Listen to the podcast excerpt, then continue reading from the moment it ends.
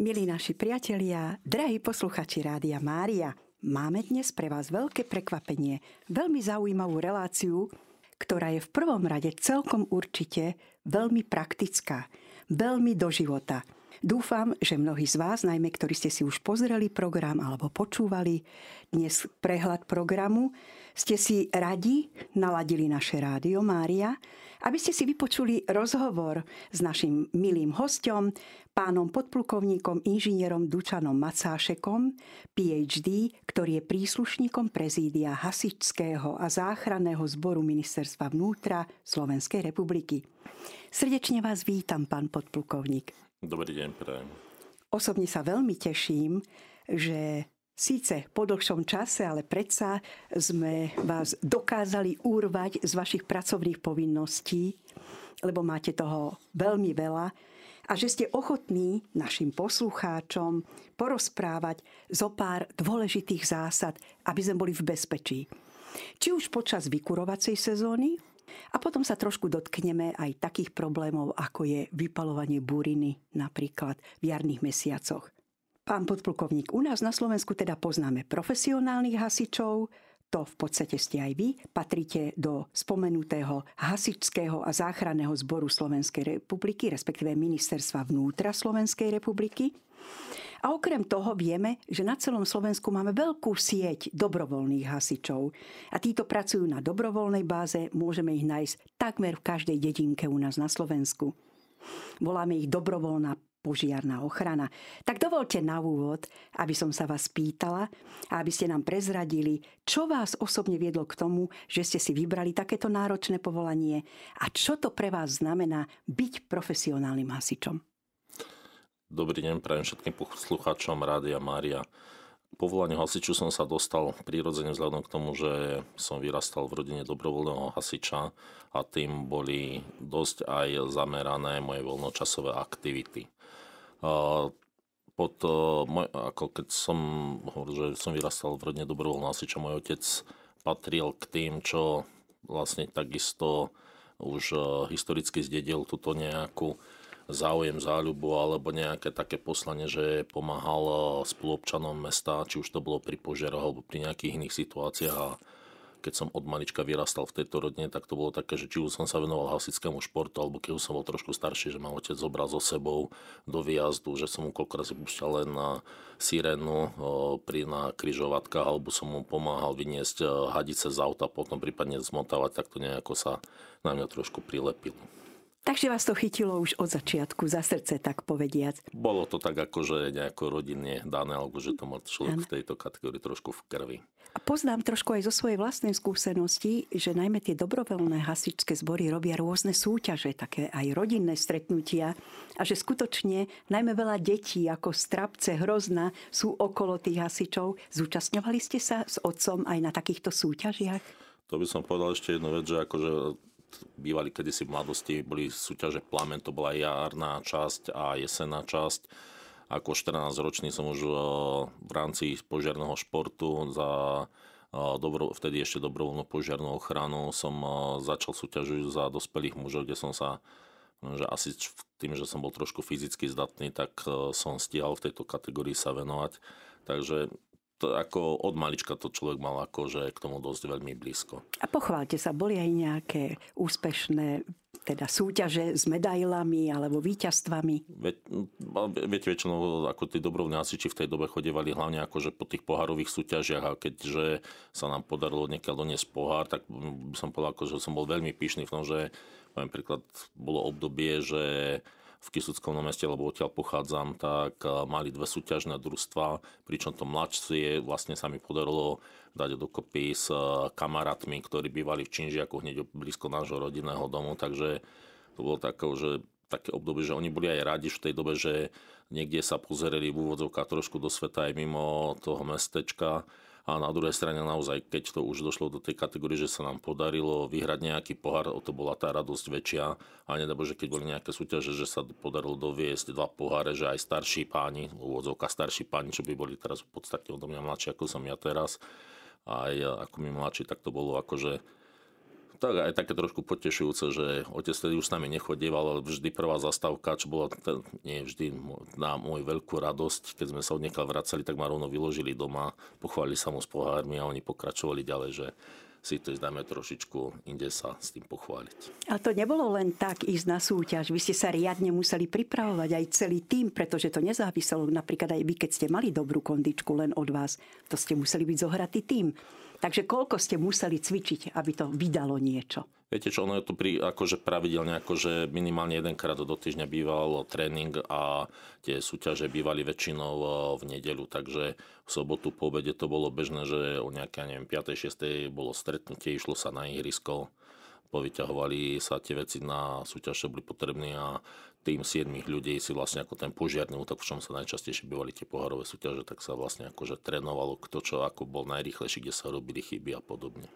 Predpokladám, že ste boli aj perfektná partia, že rád spomínate na to Ale obdobie. tak určite áno, akože to, to naozaj by som povedal, že to patrí niekedy k e, tej e, kategórii, že je to určitá rodina, alebo koľko razy to bolo jedno, že či niekto niečo potreboval, niečo ťažšieho, či urobiť akože doma na záhrade, alebo koľko razy, alebo dáme tomu akože na tom dome, tak sme sa naozaj dokázali akože stretnúť tam, poviem príklad, či už to bola pre nejakých murovačka alebo niečo ťažšie preniesť alebo podobne a nedalo sa to nejako, ináč tie dieťa bagre neboli tak k dispozícii ako teraz. To priznám sa, že strašne dlhé dobe som si spomenul aj na takéto veci. Myslíte si, že dnes ustupuje do úzadia takáto solidarita a súdržnosť?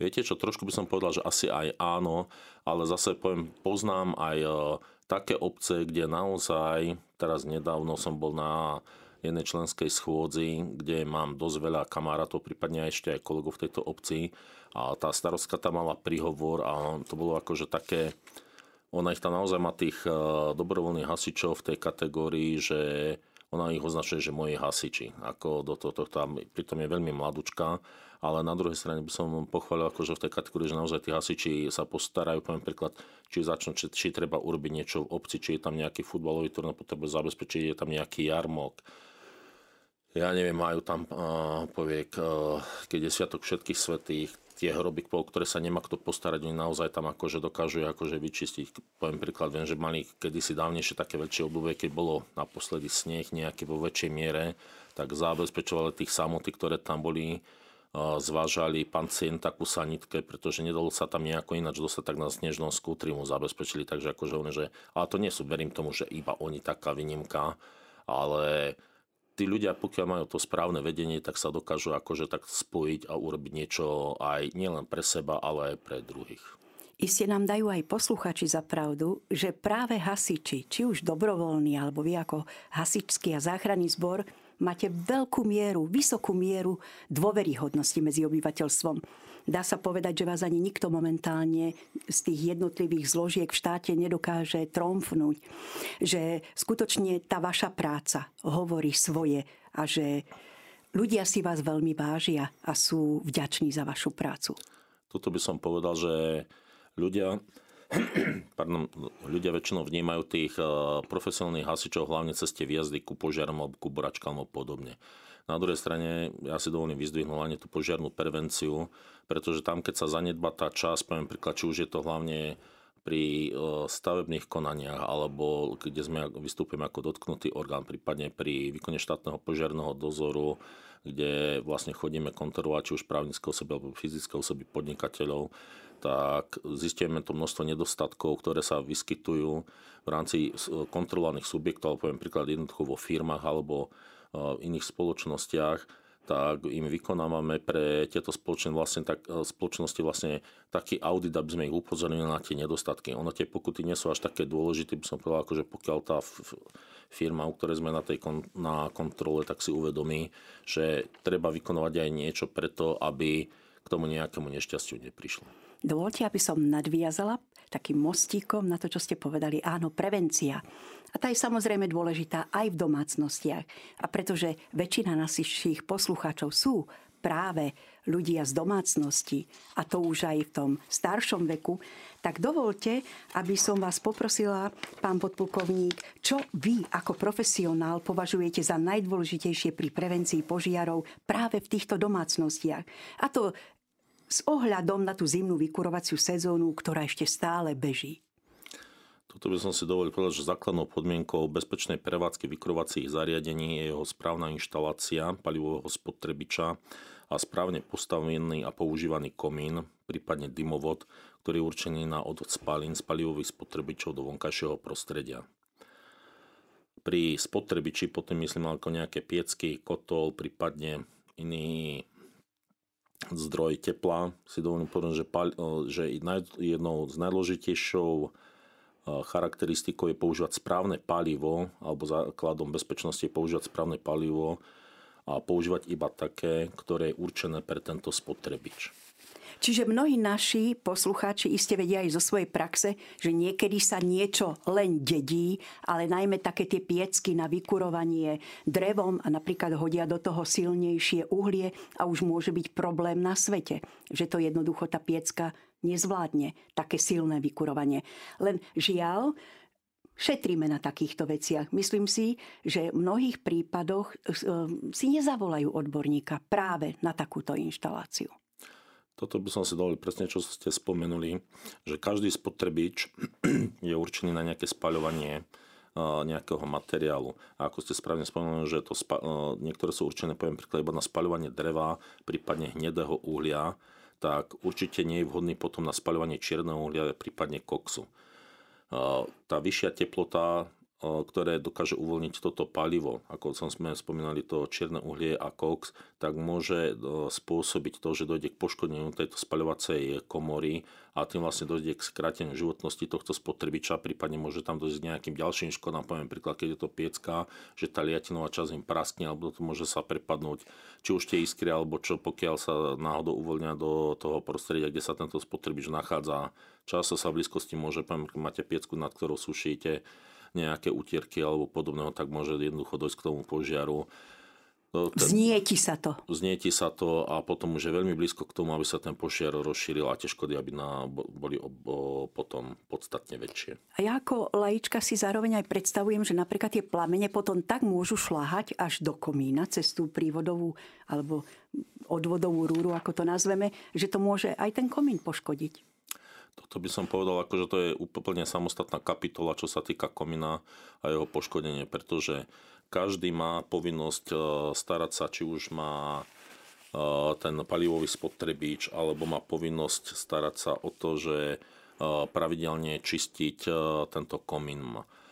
Druhá vec je, hlavne pri tých starších budovách, kde sa nachádzajú ešte jedno plášťové komíny, tak to sú klasické komíny, ktoré sú vymurované z a pokiaľ dojde k požiaru komína, to znamená, že zanedba sa tá údržba, to hlavne to čistenie, že tam je väčšie množstvo e, sadzí, ktoré pri tom zapálení dosiahnu naozaj vysoké teploty, môže dojsť e, k popraskaniu tohto komína, prípadne dokonca aj roztrhnutiu. Vtedy je veľmi napríklad nebezpečné napríklad otvoriť tento komín ako poviem príklad, spolná časť tohto komína je čistiaci a vymetací otvor, tak jednoducho automaticky dosahuje, dojde k tomu, že dojde k nasávaniu vzduchu a tým dojde ešte podstatne rýchlejšiemu horeniu v tomto komíne a v tým môže práve, že dosahuje vtedy tie vyššie teploty vtedy jednoducho treba zavolať čím skôr, akože ľudí, čo dokážu prípadne tento požiar v tom komíne uhasiť, prípadne automaticky určite zavolať na 112. Pravdepodobne veľký problém budú mať najmä ľudia, ktorí obývajú také staršie domy. Povedali ste jednoplášťový komín. Kedy približne sa začali stavať rodinné domy, aby mali dvojplášťové komíny, aby si tak ľudia vedeli uvedomiť, komu zvlášť hrozí nebezpečenstvo? Viete, že neviem to povedať historicky presne, akože v ktorej časti, ale určite akože po roku 2000, možno aj predtým, no, vznikali, ako poviem príklad, sú firmy, nechcem akože ich menovať, ktoré vyložene mali komínové systémy na to, aby dokázali tento komín urobiť naozaj nezávislé a teplne odizolované. Je tá vnútorná časť od toho vonkajšieho plášťu. A keď ste spomenuli staršie domčeky, toto by som si dovolil povedať hlavne z praxe, keďže som sa tomu trošičku viac kedysi venoval, tak často ľudia dokážu zrekonštruovať e, ten domček, chalúbku alebo nejakú chatu na samote akože úplne do krásnych e, predstav, ako že to vyzerá úplne rozprávkovo. Dajú tam krbovú vložku, ktorá je, dajú veľkú investíciu na to, aby dokázali naozaj, že pekne to vyzerá, dokáže to vykúriť, urobia vzduchové rozvody. A naozaj sa sme zažili aj to u nás ešte na okrese, čo som predtým robil, že prvýkrát zakúrili v takejto krbovej vložke a bohužiaľ tak zle boli urobené krv, rozvody toho horúceho vzduchu, ktorý ide tej krbovej vložky, že nestihli vybiť ani v najbližšej reštaurácii čaj a už im to hlaslo, že im horí. Táto chatka, ktorú tak rekonštruovali. Často je to práve kvôli tomu, že urobia všetko a na ten komín zabudnú. Nechajú tam ten starý, čo je často už v kategórii hazardu. Doslova hazardu. Ale zadechtovaný a ten dech, koľko razy, keď som videl tie fotky po tých požiaroch, ten dech už, už vytekal vlastne akože pomedzi tie štrbiny vonku. Takže... To sú veľmi smutné udalosti. Veľmi smutné.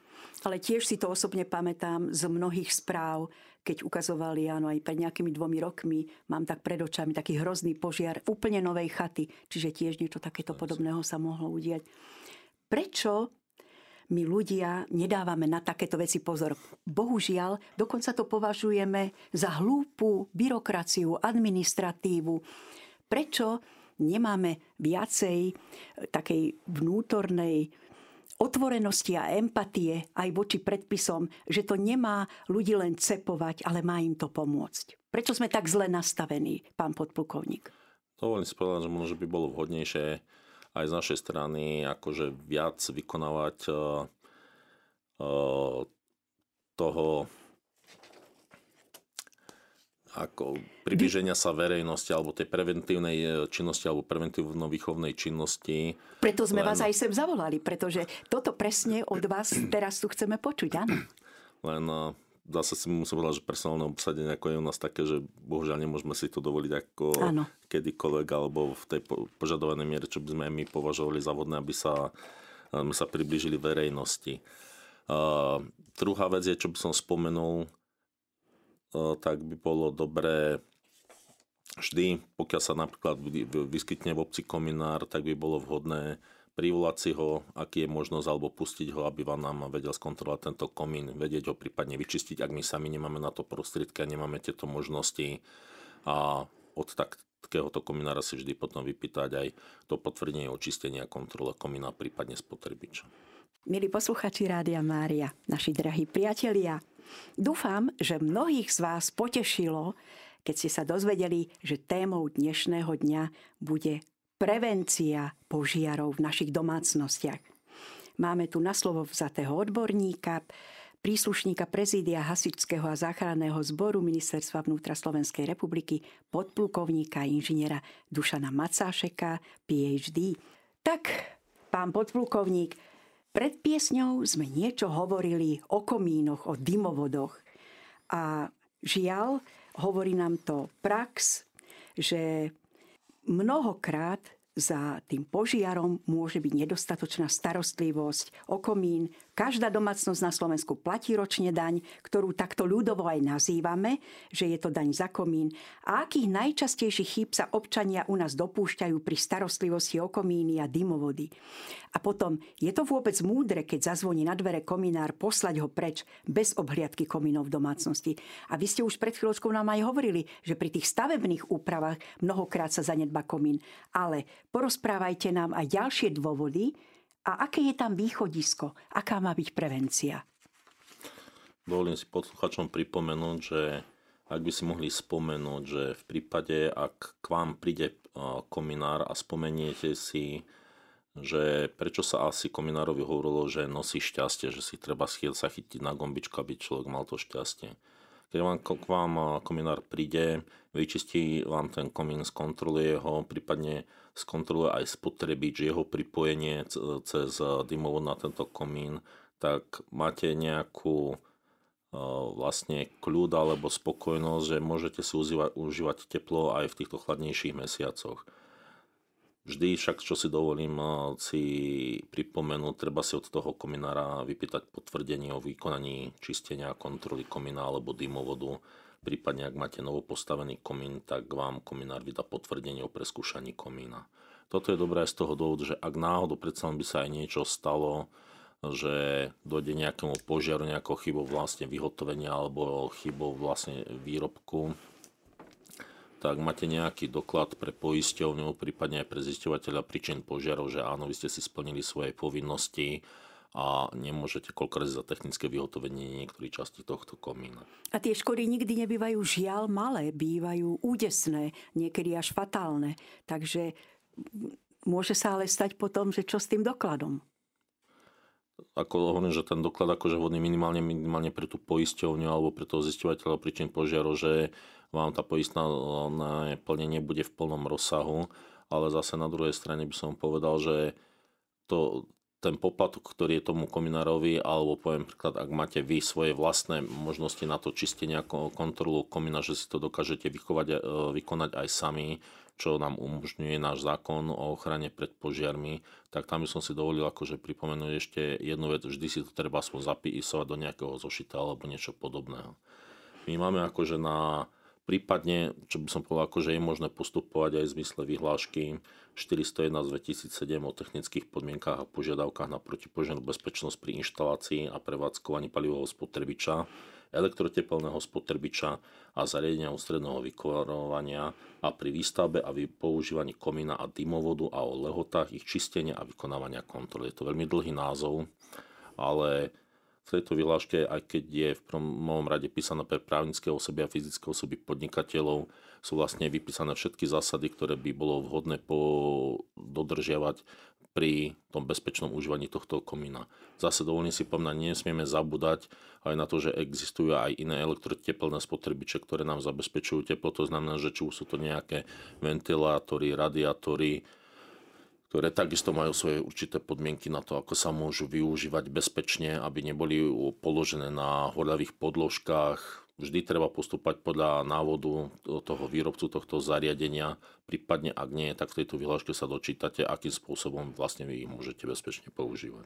Ešte mi zišla jedna otázka na um, pán Macašek, keď si spomeniem na tie dymovody, respektíve komíny že je celkom možné, že najmä v dnešnej dobe sa zálohujú obyvatelia, že nemajú vykurovanie povedzme len na plyn, ale majú ho aj na to uhlie alebo na drevo. Čiže predpokladám, že tam nesmie byť jeden komín, že musí byť ten komín e, separé na plynové kúrenie, alebo sa mýlim? Je to samostatné, samostatné komínové prieduchy, ktoré sú musia byť na to vyhotovené. A ešte by som si dovolil povedať, že v tejto dobe už väčšinou tie, aj tie klasické plynové kotly, ktoré sa používali kedysi tie liatino alebo podobne končia, väčšinou sa už dávajú tie, uh, komín, uh, tie plynové spotrebiče také, ktoré dokážu naužiť, naozaj využiť uh, maximum toho tepla a dokonca tieto odvádzajú do splodiny horenia do potrubí, ktoré sú vyhotovené z plastov a ide tam teplota do nejakých 70 stupňov, 80 stupňov Celzivých, takže... Je to oveľa menej ako pri uhlí potom. Podstatne nižšie. A dovolím si povedať ešte jednu takú vec, ako že tá teplota, ktorá ide, keď sa vrátime ešte k tomu uhliu alebo poviem k tým krbovým vložkám, treba si uvedomiť, že ten dym má teplotu nejakých 600-700 stupňov bežne. Keď sa chytí v tom komine, tak dokáže ísť cez 1000 stupňov a v prípade, ako som spomínal, že vyhotovali krbové vložky dosť nevhodným rozvodom vzduchových podtrubí alebo teplovzdušný systém bol vyrobený, tak tento konkrétne, čo som si spomínal, že naozaj nestihli vypiť ani čaj a došlo k požiaru, tak boli vyhotovení z tých tenkostených hliníkových hadíc, ktoré vlastne sú stávané iba na teplotu nejakých 70-80 stupňov Celziových pričom už aj táto vyhláška hovorí o tom, že musia byť vyhotovené vlastne v tej kategórii tie rozvody toho horúceho vzduchu, ako keby to bolo komín, akože musia splňať tieto požiadavky, takže tam je tá teplota cez 400 stupňov Celziových určite. Skrátka, majiteľom sa neoplatilo šetriť na takejto zásadnej veci a to, čo ste už v úvode spomenuli, odborník, odborník, odborník. Predpokladám, odborník, ktorý má certifikát, ten presne vie, čo kam musí vložiť No a podľa teda vašej skúsenosti, lebo tie štatistiky sú skutočne neúprosné, čo býva najčastejšou príčinou vzniku požiarov? Je to stav teda nevyhovujúci stav vykurovacích telies, alebo je to ľahostajnosť, nevedomosť majiteľov, šetria tam, kde šetriť by nemali. Čo pravíte na to vy, pán Macašek? je to určite súbor všetkých týchto nedostatkov, pretože koľko razy človek si myslí, že ušetríte peniažky na niečom a pritom keď to človek zoberie, ten základ je vždy ten, ako, čo bol kedysi, tak komín sa stával ako prvý. Druhá vec je, treba si uvedomiť, že výkon tých piecok, ktoré sa používali kedysi, boli stavané na úplne iné, alebo tie komíny boli stavané na určit, úplne iné výkony týchto piecok, kde sa naozaj kúpil, sa v tých pieckách to, čo ľudia často pozbierali po to neboli masívne kusy dreva, to boli konáriky, ktoré sa tam prikladali pomalučky po štebličko naozaj celý deň. Väčšinou tí, čo boli starí alebo prastarí rodičia, ktorí už aj nemali tu nejakú tú pohyblivosť, že sa nestarali historické ostatky, ktoré sa chovali tak, ako že ich úlohou naozaj bolo akože sedieť e, pri tej piecke a pomaličky do nich prikladať. Udržiavať ten rodinný oheň, áno. Tak to bolo väčšinou a no, preto boli akože ten e, výkon e, tej piecky bol minimálny, nekurilo sa v nej, že naozaj veľkými kusmi polena alebo podobne. Teraz každý chce mať svoje to pohodlie, do tej krbovej vložky položí klad, ktorý váži 5-10 kg a chce, aby mu tam horel 3-4 hodiny, lenže keď sa rozhorúči, tak ten výkon tej piecky je podstatne väčší, a keď sa vám to dá do toho staršieho komína, ktorý je, poviem príklad, ešte jedno vrstvový, tak čo môžeme akože očakávať ako nič len to, že nevydrží to popraska, prípadne pokiaľ nebol dostatočne čistený, tak dojde automaticky k tomu, že sa dojde k zapáleniu týchto sádzí vo vnútri a dojde k požeru toho komína.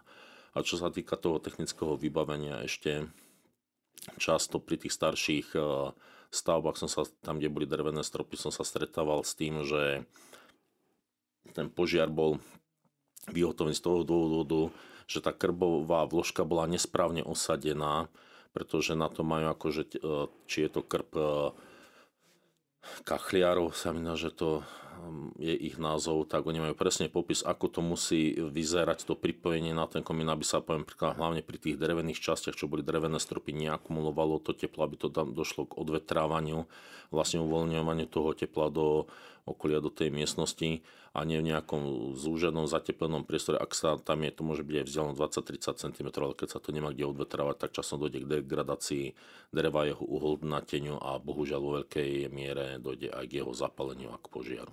A toto má na starosti aj nejaký odborník pri kolaudácii, aby to odkontroloval. Často sú to uzatvorené priestory, do ktorých on ne, uh, nevidí, ale nevidí ten akože odborník. V prvom rade to ten odborník, ktorý to robí, to má vedieť, ako to má urobiť, pretože vy po tej inštalácii takto, takéhoto spotrebiča toho či krbovej vložky alebo kachly už máte uzatvorené tieto priestory. Oni musia byť vyhotovené tak, aby to vyhovovalo tým predpisom. A keď príde je to takéto niečo vyhotovené, tak potom príde ten kominár a ten vám vydáva to osvedčenie o, o preskúšaní komína, vlastne aj to pripojenie toho spotrebiča, ktorý je na to. Pán podplukovník, mám taký pocit, ako teda človek, ktorý sa iba zvonka pozera na tie štatistiky, že žiaľ, tých fatálnych požiarov je oveľa viacej smerom na východ, kde sa aj viacej kúri, aj dlhšie trvá zimná sezóna. A možno ľudia aj viacej šetria mnohokrát. Je tomu tak, alebo sa mýlim? Viete, či nemyslím, že na východ, ako to je v rámci, by som povedal, že v rámci Slovenska, lebo ja som zo severu a mne sa zdalo, že tých požiarov bolo, ja neviem, 4-5 rokov dozadu, alebo tesne predtým, ako som prišiel na prezidium, že ich bolo strašne veľa, lebo robil som aj prezentáciu na FIRECO, čo je naša konferencia a keď som sa tomu trošičku viac venoval, tak som ostal sám prekvapený, že čo, koľko bolo vlastne takýchto požiarov. Ale to naozaj, ako hovorím, to boli, keď boli prerábané staršie domčeky, čo boli využívané, kedy si to bolo na samotách, urobili si z toho akože uh, chatu na voľný čas, ako chodievali tam rodiny, chceli rýchlo vykúriť a tie, tých požiarov bolo vo veľkej miere. Takže v rámci tohto Slovenska by som to až tak možno nerozdeľoval. To skôr len koľko, kde a kedy sa vlastne došlo k rekonštrukciám týchto domčekov a vlastne ako palivo, aké bolo zvolené. Najmä tragické sú tie príbehy, keď rodičia odídu z domu, nechajú deti doma spať, rozkúria to a potom, bohužiaľ, sa stalo niekoľko prípadov, ktoré boli aj medializované, deti uhoreli. Toto sú neskutočné to, tragédie. To sú, áno, to si ani nevieme predstaviť, že radšej o takýchto veciach ani nespomínať. Milí poslucháči Rádia Mária, Hovorili sme, aký problém sa môže vyskytnúť počas vykurovacej sezóny v domácnostiach, čo sa týka rôznych vykurovacích telies, čo máme robiť, aby naše komíny fungovali tak, ako majú, čo nám vravia štatistiky o požiaroch. A teraz prejdeme zo zimy postupne do jarného obdobia.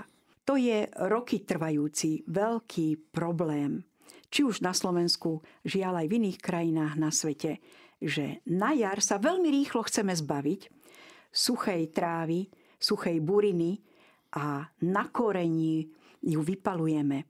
Je to síce skutočne zakázané aj v jednom zo zákonov, ktoré máme, Napriek tomu ľudia to mnohokrát nerešpektujú, ohrozujú seba a svoje zdravie, lebo sa môžu nadýchať z plodín, môžu spôsobiť veľký požiar aj mimo svojho územia alebo pozemku. Takisto je tu veľmi dôležitá aj vec ohľadne ničenia životného prostredia, chrobáčikov, larvičiek a všetkého možného. Nuž, tak dotkneme sa ešte tejto témy vo vašej odpovedi, náš e, milý host, pán Macášek. Porozprávajte nám, čo robiť, čo nerobiť, ako sa toho zbaviť, ale ako nie nezákonne. Poradte našim poslucháčom. Dovolím si k tejto téme povedať jednu vec, že zákon číslo 314 z roku 2001 o ochrane pred požiarmi znení neskôrších predpisov obsahuje právnická osoba a fyzická osoba podnikateľ nesmú vypalovať porasty bylín, kríkov a stromov. Takisto aj medzi paragrafe 14 povinnosti fyzických osôb odsek 2. Fyzická osoba nesmie vypaľovať porasty bylín, krikov a stromov. Keď to zoberieme do tejto kategórie, tak my sme nemali mať e, v jarnom období ani jeden jediný požiar, keby občania dodržiavali toto ustanovenie zákona, ani jediný požiar, ktorý bol spôsobený tým, že v rámci údržby záhrad, prípadne nejakých záhonov, ľudia, ktorí si nestihli alebo nemali čas pokosiť e, tieto porasty, ktoré tam boli, alebo je to už zanedbané tak, že je to pre nich náročnejšie vôbec vyčistiť, že už sú tam nejaké trne alebo podobne, tak to jednoducho podpalia a myslia si, že týmto si najrychlejšie ušetria robotu. V prípade, bohu, bohužiaľ, štatistiky hovoria o tom, že tie, uh, najviac tých požiarov určite vždy v jarných obdobiach, ktoré sú spôsobené práve týmto vypaľovaním suchej trávy, aj prípadne krikov, aj keď je to zakázané. Treba si uvedomiť jednu podstatnú vec, ale ak dojde k požiaru, stačí trošičku slabší vánok, ktorý sa môže vyskytovať a čo často býva, ako a ten požiar sa vám rozniesie, alebo ten oheň sa vám rozšíri v takom rozsahu, že nemáte ani náhodou šancu udržať si ho vôbec nejako pod kontrolou. V horšom prípade sa môže stať, že poviem príklad, zapalíte susedový drevený plot, prípadne ak tam má nejaký altánok v blízkosti alebo niečo podobného, dojde k požiaru tohto. Horšia záležitosť je, keď tento požiar sa preniesie, dajme tomu, do mladého porastu lesa, prípadne do väčšieho domu a čo sa vyskytnú, akože potom tie škody, ktoré tam nastávajú, sú naozaj v niekoľko desiatkách, 100 tisícoch eur a tieto vám môžu byť zosobnené.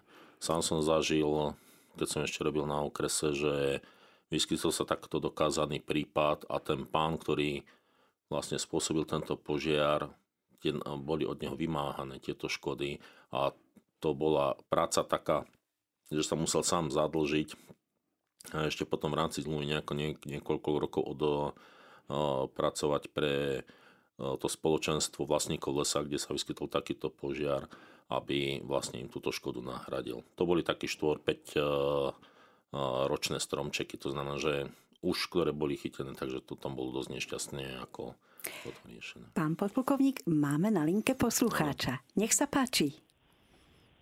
Dobrý deň, prajem, tu je František Liptová. Ja by som sa chcel spýtať pána podplukovníka jednu takú otázku. Viete, my tu na takej usadlosti už dlho chováme statky a chceli by sme troška rozšíriť túto našu takú rodinnú firmu, ale uh, čiže by sme chceli takú maštal väčšiu, kde by mohli konice pre také ako ošípanie a troška aj seník aj tak. No ale ja by som sa chcel spýtať, že či na to sa dá aké predpisy, alebo čo aby nás taký sused potom neťahal dať po úradoch, nedaj Bože po súdoch, alebo taký odborník s pečiatkou, taký fiskus, či by ste nám vedeli poradiť, ako v tomto postupovať. Lebo by sme to chceli mať na poriadku. To je milé, pán František, že ste nám zatelefonovali. Nech sa páči, chcete počúvať odpoveď z rádia, alebo počkáte na linke? Po, počúvam ho z rádia, tak mi stačí z rádia. Dobre, veľmi pekne vám ďakujeme za zavolanie. Nech sa páči, pán podpulkovník. Dobre, dovolím si k tomuto povedať jednu vec. V tomto prípade, ak som dobre pochopil, sa jedná o stavbu. To znamená, že treba postupovať v zmysle stavebného zákona, kde sú určené podmienky, kedy je možno, ako, ako je možno takéto stavbu postaviť.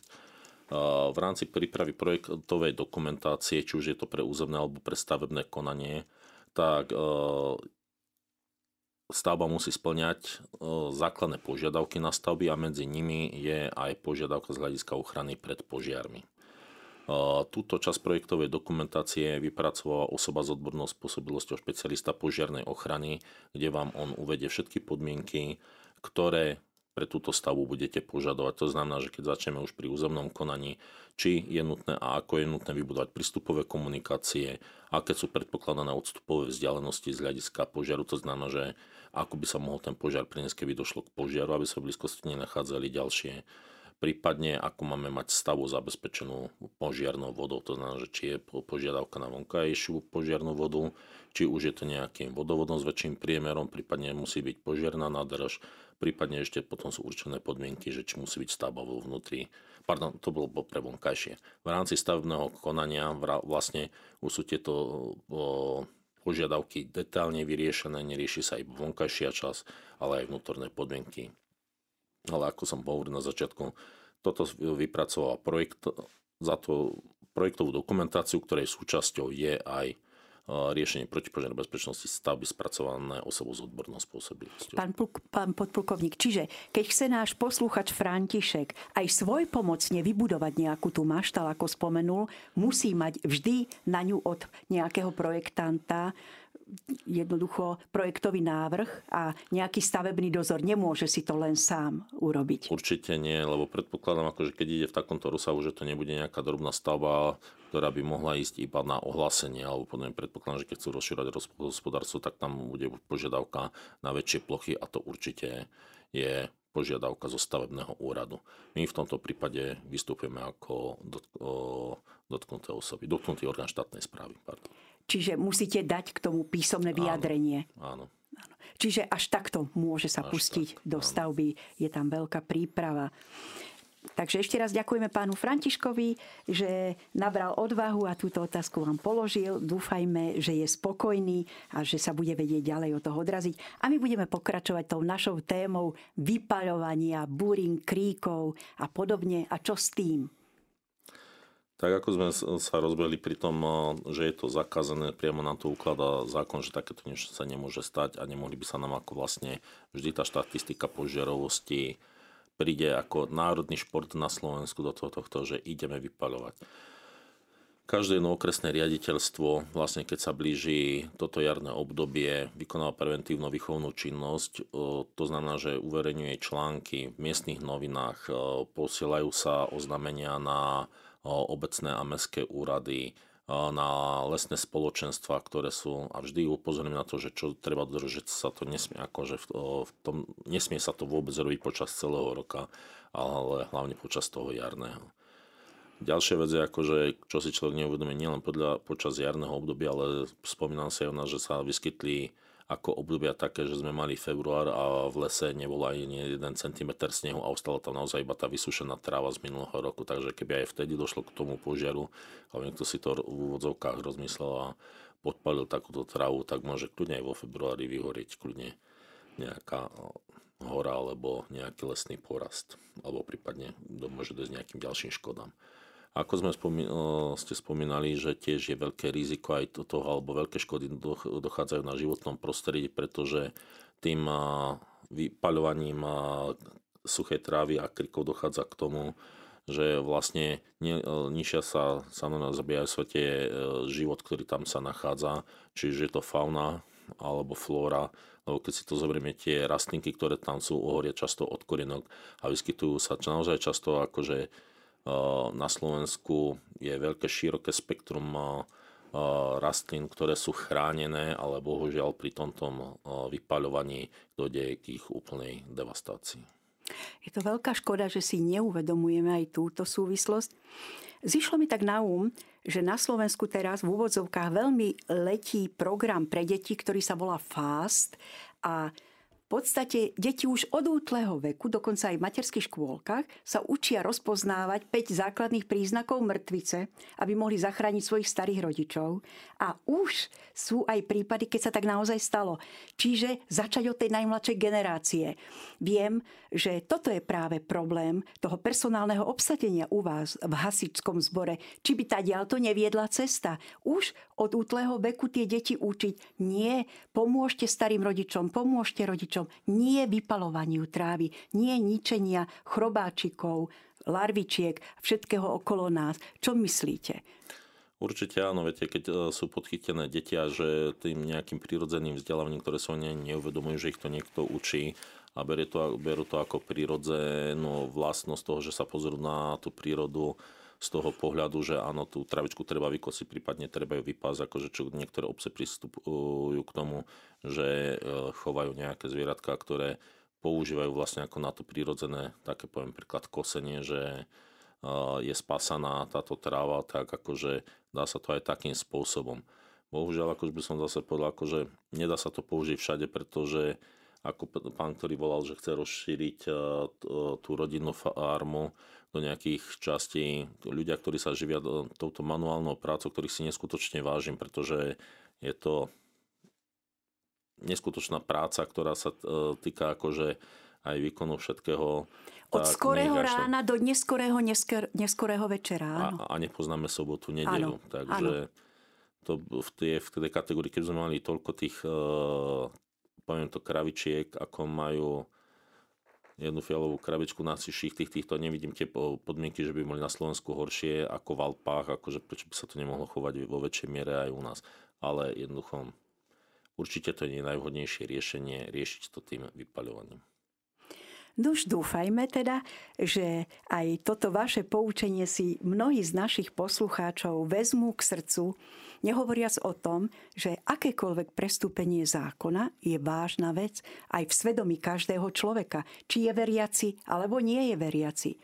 Musíme si svoje hodnoty chrániť a jednou z ciest je aj nájsť iné spôsoby a možnosti, ako tú prírodu neničiť vypalovaním. Ale dovolte ešte, využijem tú príležitosť, že ešte máme chvíľočku času. Pán podplukovník, dobre, vás pritiahol teda k tejto práci hasiča váš ocino. Vy ste tiež otcom. Tak ako je to s vašimi deťmi? Padlo jablko ďaleko od stromu, alebo pochválte sa, či je blízko? Veľmi ďaleko padlo od stromu. Syn ten bol keď som tak akože tak dúfal, že by mohli ísť akože zo základnej školy na stavebnú odbor požiarnej ochrany, tak akože to on by hoci čo vyšiel radšej na učilište, ale tam určite nie ale, lebo on to videl skôr z toho pohľadu, on už to vnímal, že keď som robil kedysi ešte ja špecialistu požiarnej ochrany, že to bola tiež taká práca, že od pondelka do nedele a často sa mi stávalo to, že som ráno dorábal projekt, akože im zvonil pekne budík, že išli do školy a ja som ich mohol pekne zaviesť a mohol som ich odovzdať vtedy na miestne príslušné alebo pre tú projektovú dokumentáciu, kde som robil na to okresné riaditeľstvo. Čiže tá drina ho odradila ale zase je šikovný, venuje sa aj inej činnosti a som akože naozaj spokojný na to, že ako sa pracovne zarade. A súčasňujete sa ešte aj v súčasnosti nejakých súťaží hasičských? Alebo už len chodíte v komisiách, ktoré hodnotia? Viete čo, ešte keď som robil na okrese, tak uh, tam bola kategória veteránov, tak vtedy som sa ešte venoval tomu, tam sa nám podarilo koľko razy, akože, no v tej kategórii akože sme väčšinou vyhrávali No tam to bolo akože pod okresným výborom dobrovoľného hasického zboru, aby som náhodou terminológiu, dúfam, že som moc nepokázal v čaci, tak akože nad 35 rokov, tak to bolo akože vtedy sa človek ešte už zúčastnil, ale skôr už akože skôr uh, venujem sa iným športom. Ste už skrátka veterán hasič, áno, a radšej sa na to pozriete, na tých svojich kolegov. Vážený pán podplukovník, veľmi pekne vám ďakujem za vaše zaujímavé rozprávanie a dovolte, aby ste ešte na záver našim poslucháčom veľmi stručne, jednoducho zhrnuli základné body prevencie, či už ešte tohto vykurovania alebo vypalovania, aby ste sa prebojovali k srdcu našich poslucháčov a aby im to bolo úplne jednoznačne jasné, že čo ich najlepšie ochráni a čo majú robiť. Zhrňme si to. Dobre, tak dovolím si zopakovať, ako čo som hovoril na začiatku, že základnou podmienkou bezpečnej prevádzky vykurovacieho zariadenia je správna inštalácia palivového spotrebiča a správne postavený a používaný komín a dymovod určený na odvod spálin z palivových spotrebičov do vonkajšieho priestoru.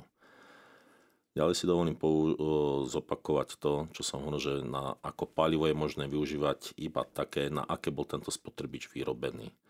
V prípade, ak používate napríklad na kúrenie drevo, tak za bežne dostatočne suché drevo, pardon, používať na, ako palivo iba drevo, ktoré je dostatočne vysušené. Pri mekom dreve, to znamená napríklad smrek sa berie za dostatočne vysušené drevo, ktoré je 2 roky odložené. Pri tvrdom dreve, ako je napríklad buksa berie, ako dostatočne vysúšené, keď sa suší vonku pod prístrežkom 3 roky. Je vhodné takéto drevo ešte aspoň týždeň predtým, ako ho idete použiť e, na kúrenie, uložiť si ho vo vnútorných priestoroch, aby sa zohrialo trošičku a predsa len ešte nejaké tú vlhkosť, ktorá sa väčšinou nachádza vo, na vonkajšej časti tohto paliva, aby sa vlastne vysušila. Nesprávne usušené drevo vám zle horí, nedokážete využiť jeho energiu a zavašal vám komín. Čo sa týka toho vypaľovania krikov, určite nevypaľovať. To nie je len o štatistiky, ale ide o tie škody, ktoré môžete priamo napáchať, prípadne tie následné škody, keď, ten požiar ne, keď vznikne požiar, neudržíte ho pod kontrolou, sa môže vyskytnúť a to môže byť často likvidačné aj pre vás hľadne toho finančného hľadiska. Ďakujem za pozornosť. Milí posluchači Rádia Mária, dúfam, že vám rady nášho milého hostia, pána podplukovníka, inžiniera Dušana Macášeka, PhD, ktorý je príslušníkom prezídia Hasičského a záchranného zboru Ministerstva vnútra Slovenskej republiky, pomohli, že si ich vezmete k srdcu a že podľa toho budete aj naďalej viesť vašu domácnosť, respektíve sa takto starať o vaše záhradky. Ešte vám raz veľmi úprimne ďakujeme za váš čas, že ste boli ochotní k nám prísť. Nech sa vám darí vo vašej práci, nech sa vám darí ľudí privádzať k prevencii. Všetko dobré do vášho ďalšieho života. Úprimná vďaka vám za váš čas. Ďakujem pekne za pozvanie. Milí poslucháči, lúči sa s vami dobrovoľníčka Eva a želáme vám celý nasledujúci rok bez akýchkoľvek zbytočných požiarov.